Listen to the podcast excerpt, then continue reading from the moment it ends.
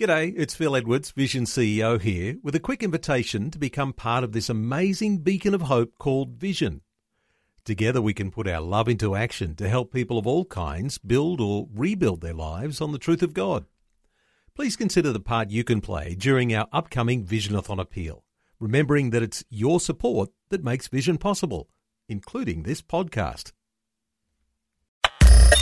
Audio on demand from Vision Christian Media. Foundations. that it was in this parallel that we had all these repetitions every year of this until Jesus comes along and he is the ultimate high priest who makes a sacrifice of his own blood, which is pure and untainted and perfect as a one off sin offering. Foundations. Understanding the Jewish foundations of our Christian faith. With Robbo Robinson and Mandy Warby. Been learning about Yom Kippur, the Day of Atonement, over the last couple of programs. We're going to finish that off today and find out how Jesus was that absolute and complete fulfillment of this incredibly important and solemn annual event for the Jewish people and for Gentile believers around the world. It is, as we mentioned before a couple of times, it's really solemn and really serious because they're dealing with sin, and sin is catastrophic. The whole of creation is groaning, scripture says, because of our sin. So it's it's catastrophic on every level. Sin is a terrible, terrible thing, and yet we run to it. You know, we love it, and mm. it's going to kill us, but we still long for it. And so this is this annual solemn feast, celebration, holiday. They don't actually sound right, do they, when you say holiday? Mm. Within the Jewish calendar, the religious calendar, to deal with sin once and for all. The high priest going into the Holy of Holies with the shed blood of the goat over the mercy seat, then placing the sin of the people onto the second goat, the scapegoat, and sending him off, and the sin being taken away. But it's fascinating that how the um, the Jewish people have adapted all of their laws and their festivals over year, the years since the, the temple is no more. They do not have the capacity to have the goats and the scapegoat anymore. But the ultra Orthodox community, they perform the kaparot, which is where they take a, chicken uh, in the place of a goat. And while they're reciting a prayer, the chicken is held securely. This is not cruel. They hold the chicken securely with two hands. They raise it up high and they just move it around in a circular motion.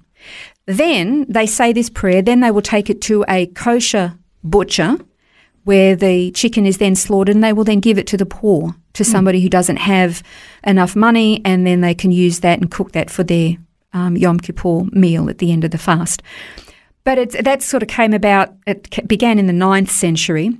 But it's just fascinating to me that there is this understanding that blood needs to be shed. That's the, the underlying thread, isn't it? Even whether it's a chicken or a goat or Jesus, in the case of our Messiah, that blood shed is requirement for atonement. Yeah, and we, we've talked about that a, a number of programs ago. But what gets me is that it's not just a Jewish understanding or a Christian understanding. Pagan religions, even people who don't have a religious background, they know that if if sin has been committed, if a crime has been committed, it must be paid for and mm. it must be, you know, like for like. It has to be commensurate. We get cranky actually with our justice system if Yeah. somebody commits a heinous crime and they get a slap on the wrist for it, if that. You know, we want justice to be done. Well, so does God. Yeah. God requires it, and He is this holy judge. So without a temple, they can't actually fulfill the requirements of Yom Kippur, so they come up with alternatives. And for the ultra Orthodox, there's the Kaparot. So, what are the expectations from observant Jews on the Day of Atonement? They're required to attend five different services in the synagogue, which are essential, and the last appeal or the last chance for them, this is how they feel, to have the judgment of God averted from them. So they go through this process um, because the goal is, at the end of all of this, is to have their names written in the book of life. There are prescribed uh, scriptures that they will read. But for Messianic Jewish believers, they will also go to five services, but then they have also portions from the New Covenant that are hmm. also read. And of course, they recognize that their Messiah fulfills all of the elements of this particular feast. Yeah, we've talked about a few times already the role of Jesus in Yom Kippur, and it can be as you look at it, quite obvious if you Yeah. look at it from that Christian perspective. Yeah, very obvious. We look at it and we go, "Oh, that's that's Jesus." Are they talking about the same thing? And you kind of go, "Well, it's sort of, kind of, yeah, Yeah. yeah." So the role of Jesus in Yom Kippur, which element by element we can unfold those. The significance, as we said, is very, very obvious. And he was the high priest, and we mentioned the role of the high priest as a go-between, as a mediator. So Hebrews three verses one to two explains this. And remember, God is the one who instituted this system of atonement and forgiveness. And we've said it before many times, and you can't, you can almost not stress it enough because it's very rarely talked about these days, but it only comes through the shedding of blood. Well, you mentioned Hebrews 3 there, and Hebrews is a great book for this because obviously is. it's written to the Hebrews, so it focuses on a lot of this understanding of culture. But Hebrews 9 is another uh, chapter of that book that focuses on this a fair bit. And verse 22 in particular says, And according to the law, one may al- almost say, All things are cleansed with blood, and without shedding of blood, there is no forgiveness. And that's the thing. If there's no forgiveness, well, we're doomed. Mm. Th- That's the thing. No forgiveness, we're doomed. And we tend to think that it's not us, it's other people. But Isaiah 53 6 says, All we, like sheep, have gone astray and have turned everyone to his own way, and the Lord has laid on him the iniquity of us all. And we've read from Hebrews 9 before about the fact that the, the, the high priest goes into the Holy of Holies and, and there is the shed blood that he sprinkles on the mercy seat. And that it was in this parallel that we had all these repetitions every year of this until Jesus comes along and he is the ultimate high priest who makes a sacrifice of his own blood, which is pure and untainted and perfect as a one off sin offering. It's amazing. Following on there in Hebrews 9, verses 24 and onwards, it talks about this and it says, For Christ has not entered the holy places made with hands, which are copies of the true, but into heaven itself, now to appear in the presence of mm. God for us. Not that he should offer himself often, as the high priest enters the most holy place every year with blood of another. He then would have had to suffer often since the foundation of the world. But now, once at the end of the ages, he has appeared to put away sin by the sacrifice of himself. And as it is appointed for men to die once, but after this the judgment, so Christ was offered once to bear the sin of many. To those who eagerly wait for him, he will appear a second time, apart from sin, for salvation. Again, what you see here is a substitutionary atonement, a go between, a mediator. And in this instance, instead of the blood of a goat or a bull or a lamb, this is his own blood. Now, therein lies a big question mark for a lot of people and say, well, God is not into human sacrifice. How can he do that? To, and to his own son. Hmm. Well, Jesus, you know, he actually says, nobody takes my life. I lay it down of my own accord. And, and he does so because he knows he's going to take it back again.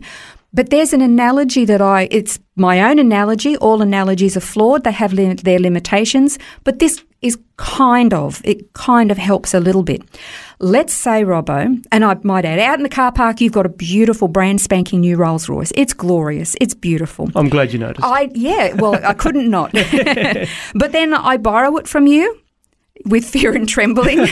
I borrow your brand new Rolls Royce and and you loan it to me with your blessing, but unfortunately, I have a bit of a prang and I write it off. Oh, no. Yes, it was a big prang. a bit of a prank. And then I say, look, don't worry, don't stress. I am going to replace it with another brand new vehicle.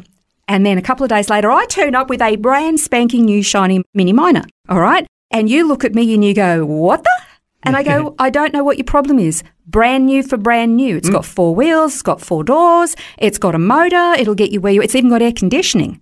And you're going, this is an inappropriate, hmm. insufficient replacement here. It's supposed to be kind for kind.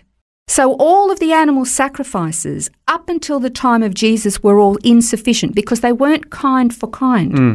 They were inadequate sacrifices giving a temporary coverage for the human condition. But when Jesus, our high priest, is our mediator, takes the place of us, he is a human being, tempted as we are, but without sin, which means he is untainted, which means when he gives the sacrifice of himself, he's not paying for his own sin because he doesn't have any. He's paying for our sin, and it's appropriate because it's kind for kind.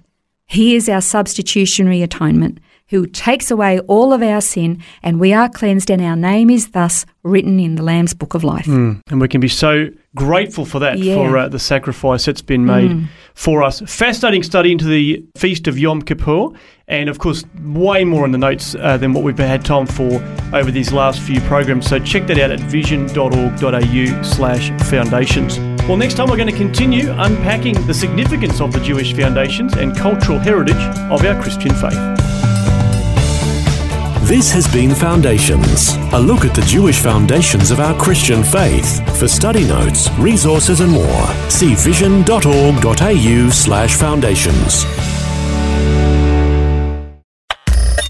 Thanks for taking time to listen to this audio on demand from Vision Christian Media. To find out more about us, go to vision.org.au.